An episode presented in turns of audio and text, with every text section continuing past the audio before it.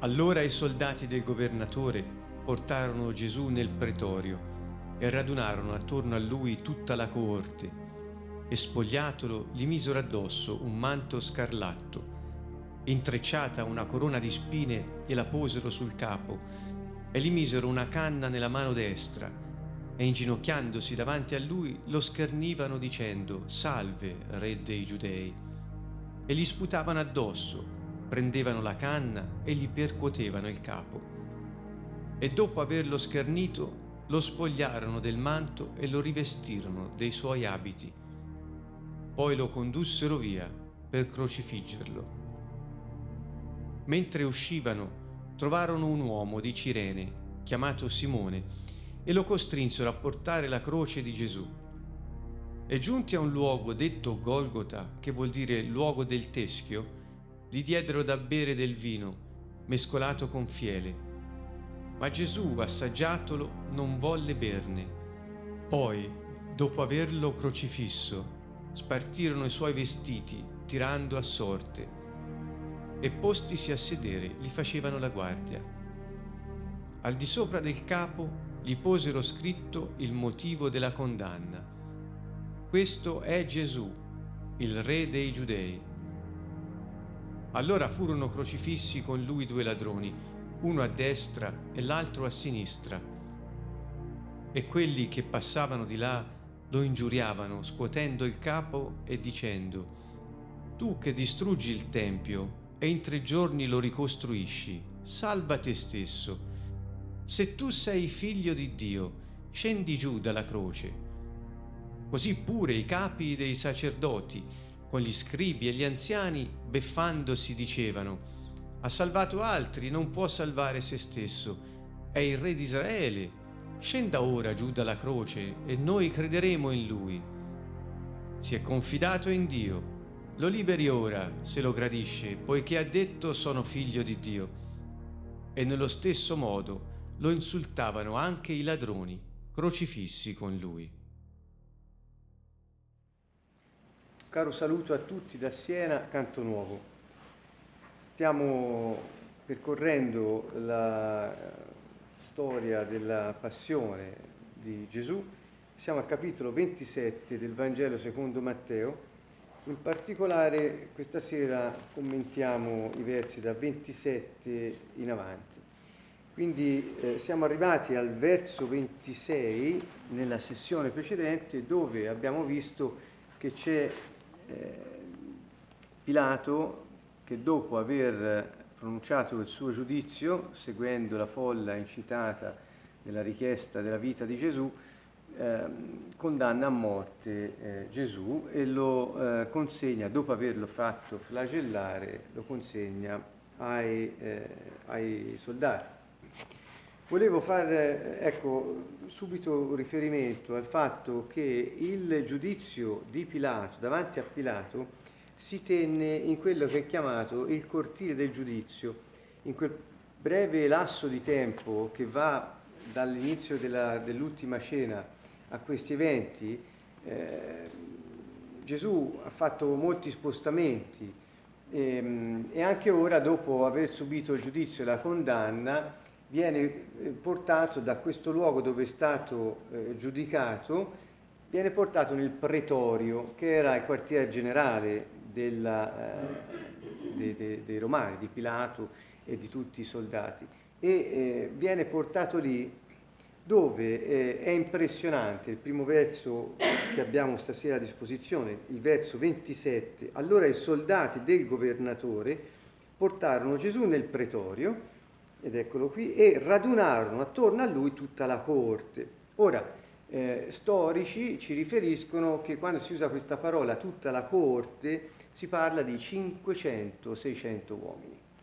Eh, è un numero spropositato. Io lo riferisco solo perché l'ho letto nelle, nei vari commenti storici appunto che riportano eh, queste notizie. Dico numero spropositato perché se quando sono andati ad arrestarlo c'era una folla con spade e bastoni e lui disse ma io non sono un malfattore, ho sempre parlato pubblicamente, potevate arrestarmi in ogni momento. Ecco, qui addirittura viene, eh, viene ass- affidato alla ferocia di 500, se non, è, se non 600 soldati romani che hanno a disposizione qualcuno da deridere, qualcuno da malmenare, qualcuno da ferire. Eh, sembra che in quel momento eh, tutte le cose che accadono prendono una dimensione ehm, sovraumana. Dico sovraumana perché proprio mi riferisco alla potenza satanica che eh, si vede chiaramente svilupparsi in queste, in queste, ore della vita di Gesù, perché, perché non era un malfattore, e questo emerge anche, che era chiaro anche ai romani, Pilato sapeva che i, i capi del popolo, quelli che avevano deciso di farlo fuori in sostanza, che non erano tutti poi, ma che gliel'avevano consegnato per invidia, perché erano invidiosi di lui.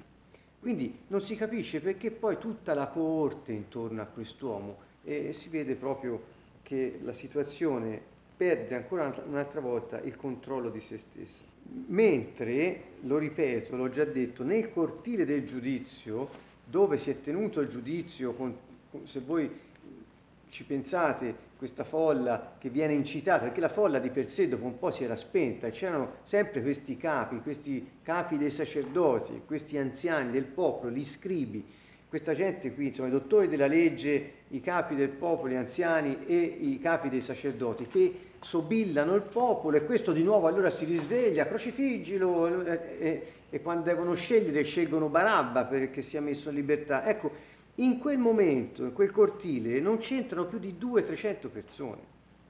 Quindi, eh, come abbiamo già visto altre volte, c'è questa sproporzione di quello che sembra tutta Gerusalemme la radunata, ma non è vero. Quindi, eh, mentre dopo, quando viene portato nel pretorio, c'è, eh, c'è una situazione, eh, diciamo, sproporzionata, eh, addirittura rispetto a prima, cioè quasi il doppio di quelli che entravano nel cortile del giudizio, ora sono tutti soldati armati intorno a un uomo inerme da solo, flagellato, eh, senza nemmeno forse più la forza di reggersi in piedi. Ecco, volevo solo far risaltare questa situazione così ehm, quasi incredibile. E spogliatelo. Ecco, qui inizia un racconto che io voglio ehm, voglio farvi tenendo conto di un aspetto. Ogni cosa che è accaduta a Gesù, specialmente durante questi ultimi momenti che ormai stiamo commentando da varie settimane,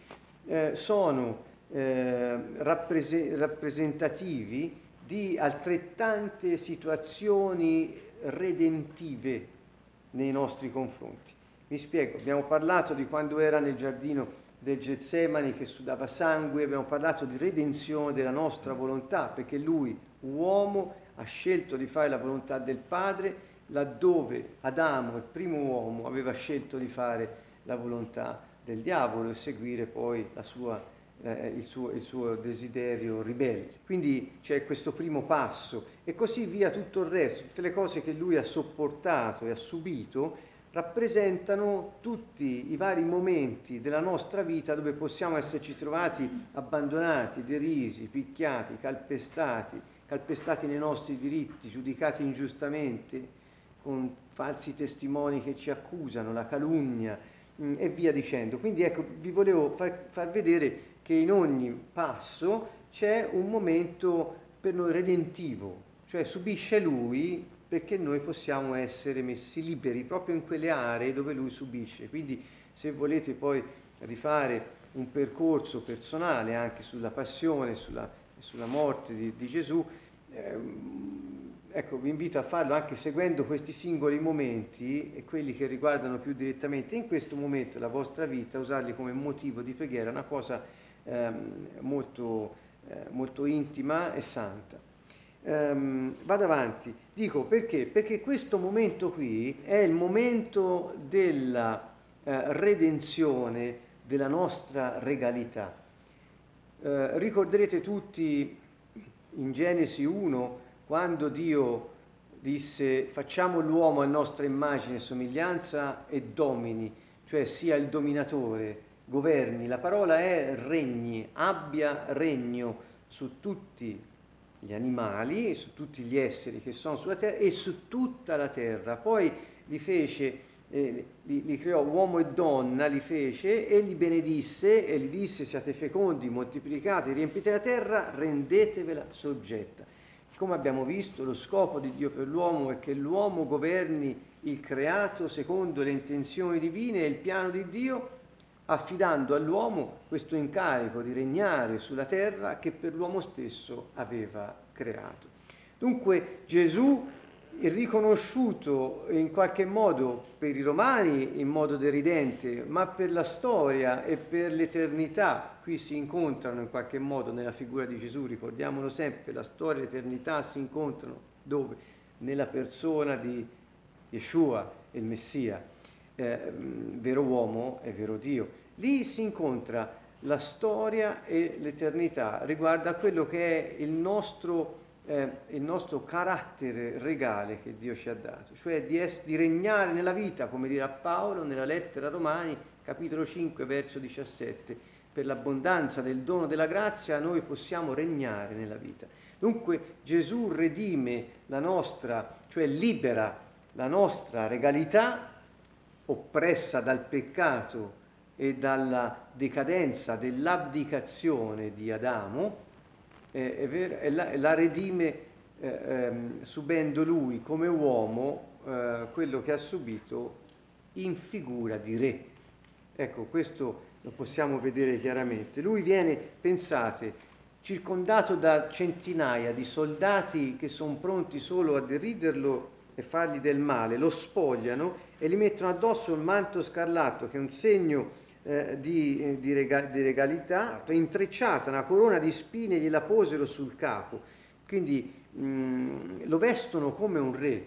Lui, che, che Paolo ci dice è l'ultimo Adamo, capitolo eh, 15 della prima lettera ai Corinzi, è l'ultimo Adamo, egli, dopo aver subito la morte ed essendo risorto, eh, ha, eh, è diventato spirito datore di vita, era il secondo uomo, il nuovo uomo che viene presentato a Dio nel cielo quando ascende al cielo. Dunque, per, non dilungarsi, eh, Gesù viene incoronato e, e, ehm, e gli viene messo anche uno scettro in mano come vedete ha il manto scarlatto del re, ha la corona regale in testa, ha lo scettro in mano, simboleggiate da una canna che è stata presa. E poi si inginocchiavano davanti a lui, lo schernivano dicendo salve re di giudei. Che vuol dire? È la figura di un re davanti a dei pagani, cioè a dei gentili, una, le, che rappresentavano le nazioni, cioè tutti coloro che non sono ebrei, e quindi è la figura del re Messia che è, in, che è, messo sul trono proprio dalle nazioni, è riconosciuto re dalle nazioni, perché i romani si inginocchiano e dicono salve, re dei giudei, affermano la verità. Queste sono le prime parole con cui Pilato accolse Gesù quando glielo portarono e disse, è vero, sei dunque il re dei giudei? E, e poi lo dà ai soldati, e i soldati gli dicono salve, re dei giudei. Dopo lo uccidono e sopra la testa inchiodano sulla croce Gesù di Nazareth, il re dei giudei. Cioè, non è che hanno detto come volevano eh, gli ebrei che gliel'avevano consegnato, scrivi, eh, questo lo diremo dopo, che era il re dei giudei. Cioè, quella che sarebbe l'accusa, il capo di accusa che ha portato alla condanna, in realtà è la verità e non la menzogna che avrebbe giustificato la condanna. Quindi, vedete, tutto...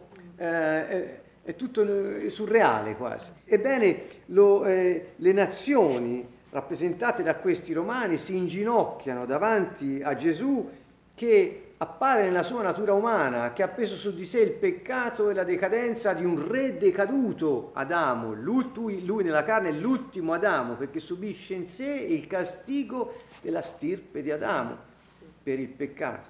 E, e gli sputavano addosso Prendevano poi la canna, gli toglievano lo scettro e gli percuotevano il capo, dove aveva le spine infilate nella carne. E ancora lo scherniscono e poi lo spogliano del manto, gli rimettono i suoi abiti e lo conducono via per crocifiggerlo. Ecco, questa parentesi, Matteo non si dilunga nel descrivere la flagellazione che molto spazio prende invece in altri racconti, anche cinematografici, eh, mh, in realtà si dilunga nel descrivere come i romani, cioè i gentili, lo hanno riconosciuto e schernendolo dicevano la verità su di loro e su di lui. E lui, uomo decaduto, perché in quel senso lì fisicamente, che non aveva più l'aspetto di uomo, come diceva Isaia in Isaia 53, lui che sul trono riceveva gli omaggi dei gentili. Ecco, questo è un momento di redenzione della regalità dell'uomo. Gesù è tornato a portare il regno sulla terra. Gesù disse il regno di Dio è arrivato. Gesù disse il regno di Dio è in mezzo a voi. Pertanto, per rendere degno l'uomo di ricevere lo Spirito Santo e iniziare a regnare nella vita, ha compiuto l'opera di espiazione e di purificazione e ha rimesso l'uomo in condizione di poter stare di nuovo nel posto dove Dio l'aveva messo. Una natura regale, figli di re siamo, e la natura del nostro Padre è quella. Se voi vedete Isaia 50, io eh, vi leggerò alcune cose, per esempio in, questa, in queste vicende che Gesù ha subito, già dopo il processo davanti a Caifa, eh, che iniziarono a, sputarlo, a sputargli addosso, a picchiarlo, a schiaffeggiarlo e a prenderlo a cazzotti la notte davanti a Caifa, dopo che tutti dissero sì, reo di morte. E, e, poi ancora i romani lo flagellano e poi lo deridono, li sputano, lo picchiano, eccetera. In, eh, nel capitolo 50 il profeta Isaia aveva predetto, anzi lo Spirito Santo per mezzo del profeta Isaia aveva detto io ho presentato il mio dorso a chi mi percuoteva. Ci ricorda tutte queste vicende, anche la flagellazione, e le mie guance a chi mi strappava la barba. Io non ho nascosto il mio volto agli insulti e agli sputi.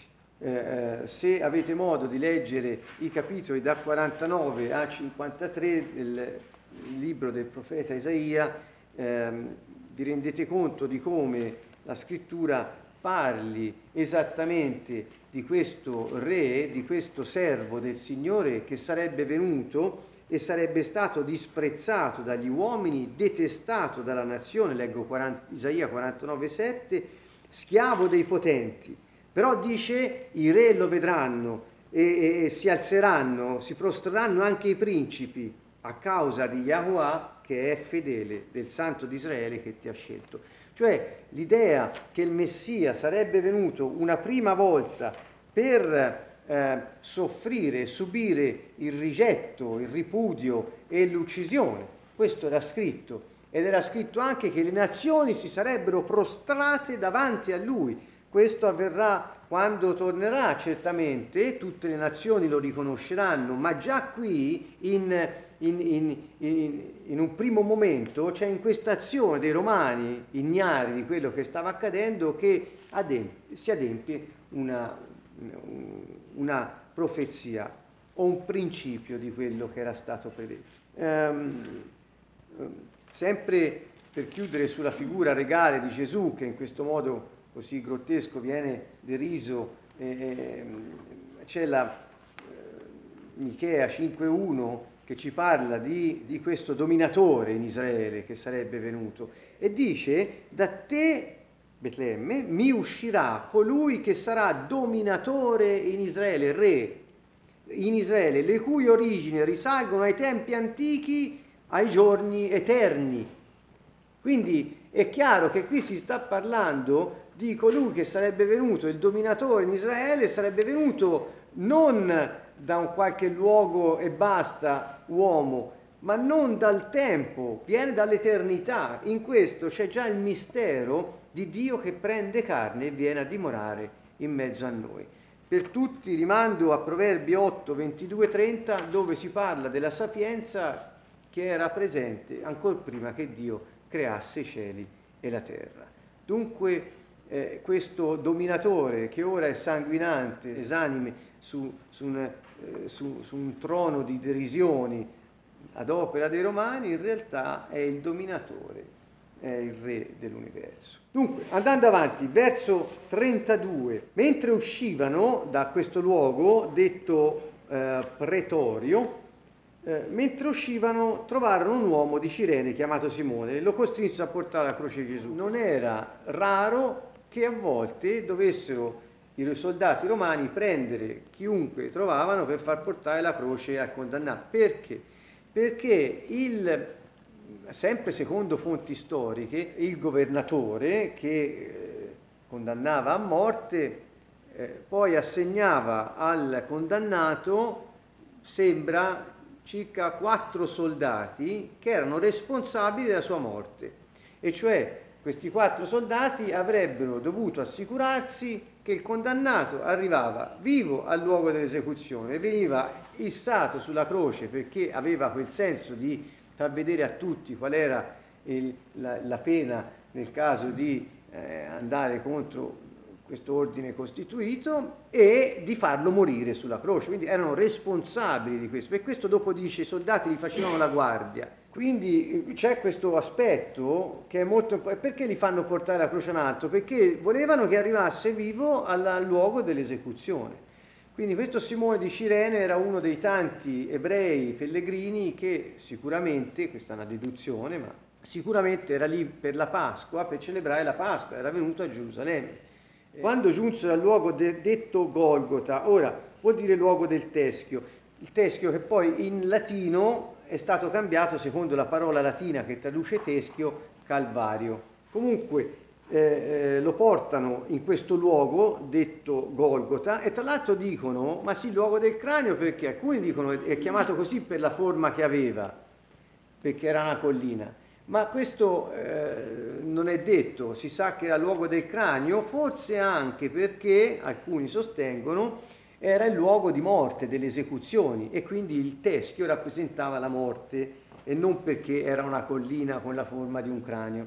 Qui gli diedero da bere del vino mescolato con fiele, eh, ma Gesù assaggiato non vuole berne. Molti vogliono riconoscere in questo un desiderio di Gesù di non anestetizzarsi ma di voler soffrire fino in fondo tutto quello che poteva perché stava compiendo l'opera di espiazione e di redenzione. Quindi lui nell'espiare la pena, cioè nel prendere su di sé la pena e consumarla, cioè fino in fondo l'ha subita, redime coloro che non ne sono più soggetti. Cioè redime che vuol dire, termine giuridico, redimere vuol dire liberare pagando un prezzo per il riscatto. E quindi lui, il prezzo per riscatto è che lui, innocente, subisce la pena per il colpevole, affinché il colpevole, appena già scontata, non debba subire quella pena.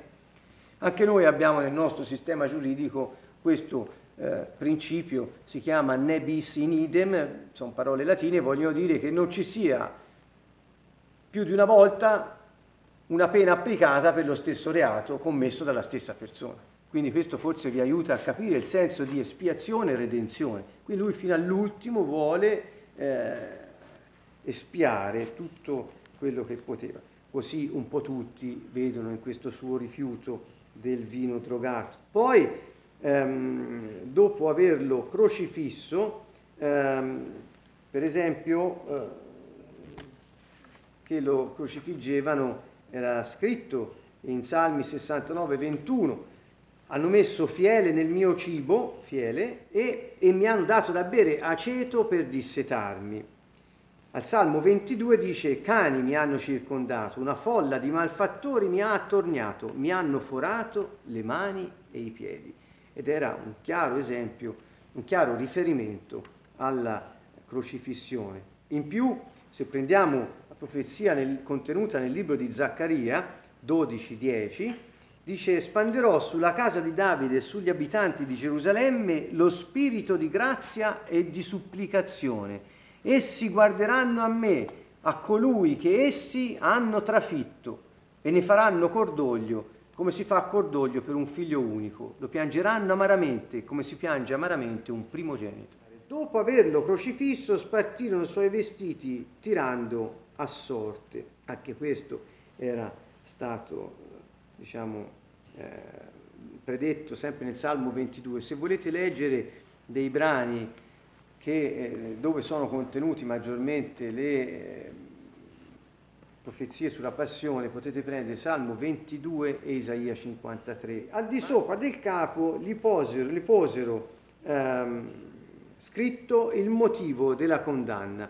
Questo è Gesù, il re dei giudei, o Gesù il Nazareno, il re dei giudei. Nella lingua ebraica fu scritto in ebraico, in greco e in eh, latino, perché tutti potessero leggere. In quei giorni c'era gente, ebrei, che venivano in pellegrinaggio da tutto il bacino del Mediterraneo, quindi eh, è comprensibile il motivo di questa scritta in tre lingue. In ebraico le parole scritte sulla croce dovevano dunque essere Yeshua o Yahusha, Yeshua, Hanazari, Hanazori, che quindi c'è la, eh, le lettere, per noi sono YH, non hanno questo nome in ebraico ma non importa, YH, poi Umelech, quindi col W, eh, Hayudim, che è, c'è l'H di nuovo. Quindi queste, eh, queste iniziali, quindi YHWH, se voi le mettete insieme sono il tetagramma, e cioè il nome che per, da 200 anni ormai l'ebrei era vietato, pena la bestemmia, l'accusa di bestemmia e la morte, di pronunciare. Quindi sopra questo, questo uomo sfigurato, che stava morendo, con il, con, con, versato tutto il suo sangue sulla croce, appeso a un legno, hanno scritto Yahweh o Yahweh, costui è Dio. In realtà quando, quando passavano là di sotto vedevano lui e c'era scritto Dio sopra.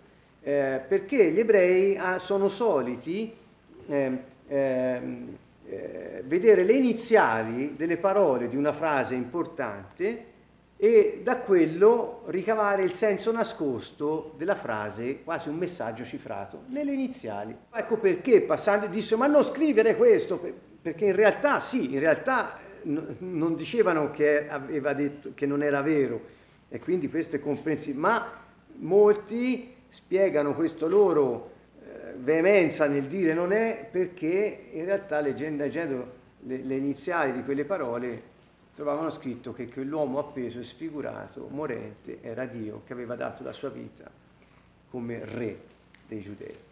Insieme a lui furono crocifissi due ladroni.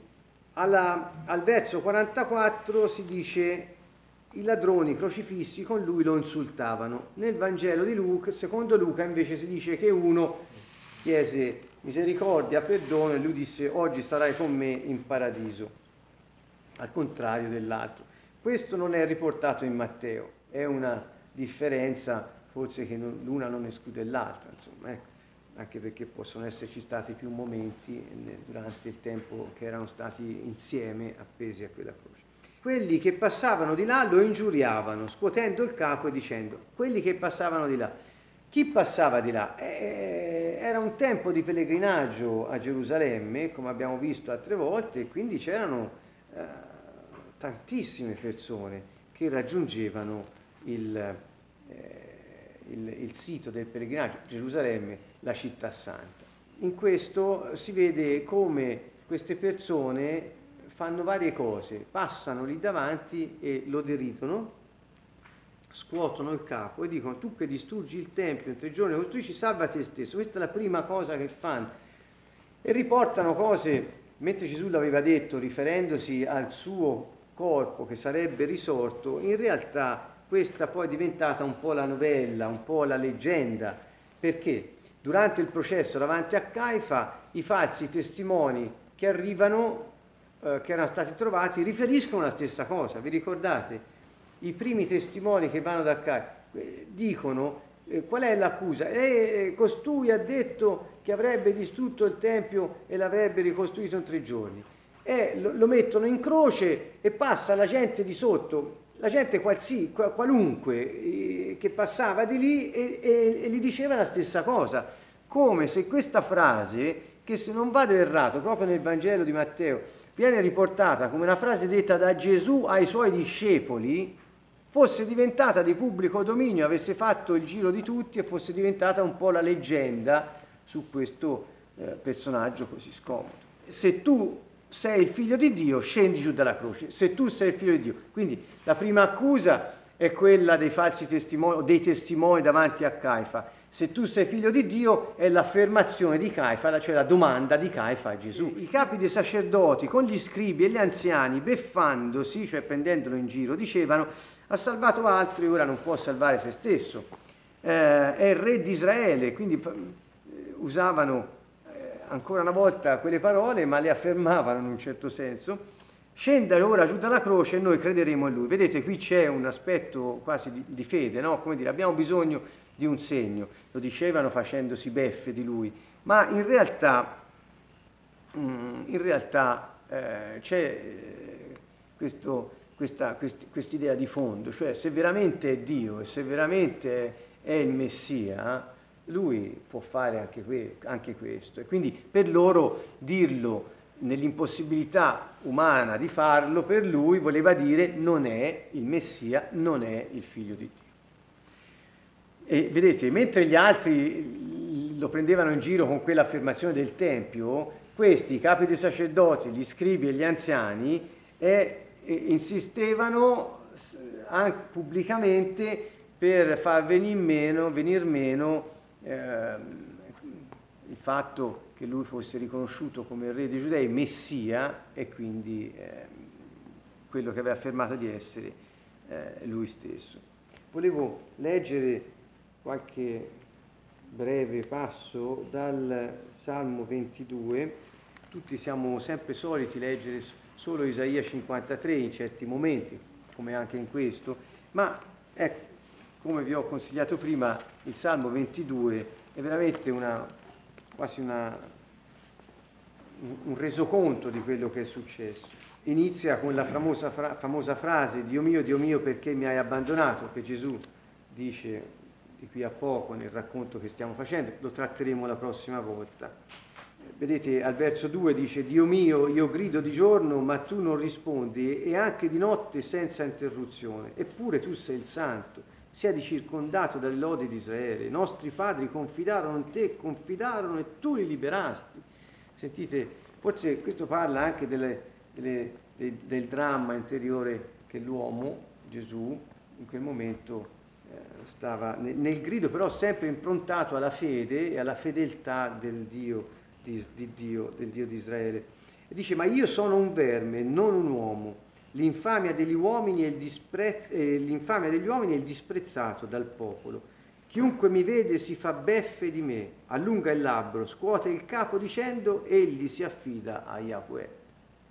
Lo liberi dunque, lo salvi poiché lo gradisce e, e, e qui vedete, eh, Matteo cita proprio il Salmo 22. Questi passano, si fanno beffe, scuotono il capo e dicono ma lo salvi Dio perché a lui si è affidato. E, e, poi dice, a te fui affidato fin dalla mia nascita, tu sei il mio Dio fin dal grembo di mia madre, non allontanarti da me, perché l'angoscia è vicina, non c'è alcuno che mi aiuti. Grossi tori mi hanno circondato, potenti tori di Basan mi hanno attorniato, aprono la loro gola contro di me come un leone rapace e ruggente. L'idea di, del, del, del, diavolo che è un leone ruggente e va in giro in cerca di chi divorare. Io sono come acqua che si sparge, tutte le mie ossa sono slogate. Il mio cuore è come la cera si scioglie in mezzo alle mie viscere. Il mio vigore si inaridisce come terra cotta e la lingua mi si attacca al palato, tu mi hai posto nella polvere della morte. Poiché i cani mi hanno circondato, una folla di malfattori mi ha attorniato, mi hanno forato le mani e i piedi. Posso contare tutte le mie ossa, essi mi guardano e mi osservano, spartiscono fra loro le mie vesti e tirano a sorte la mia tunica.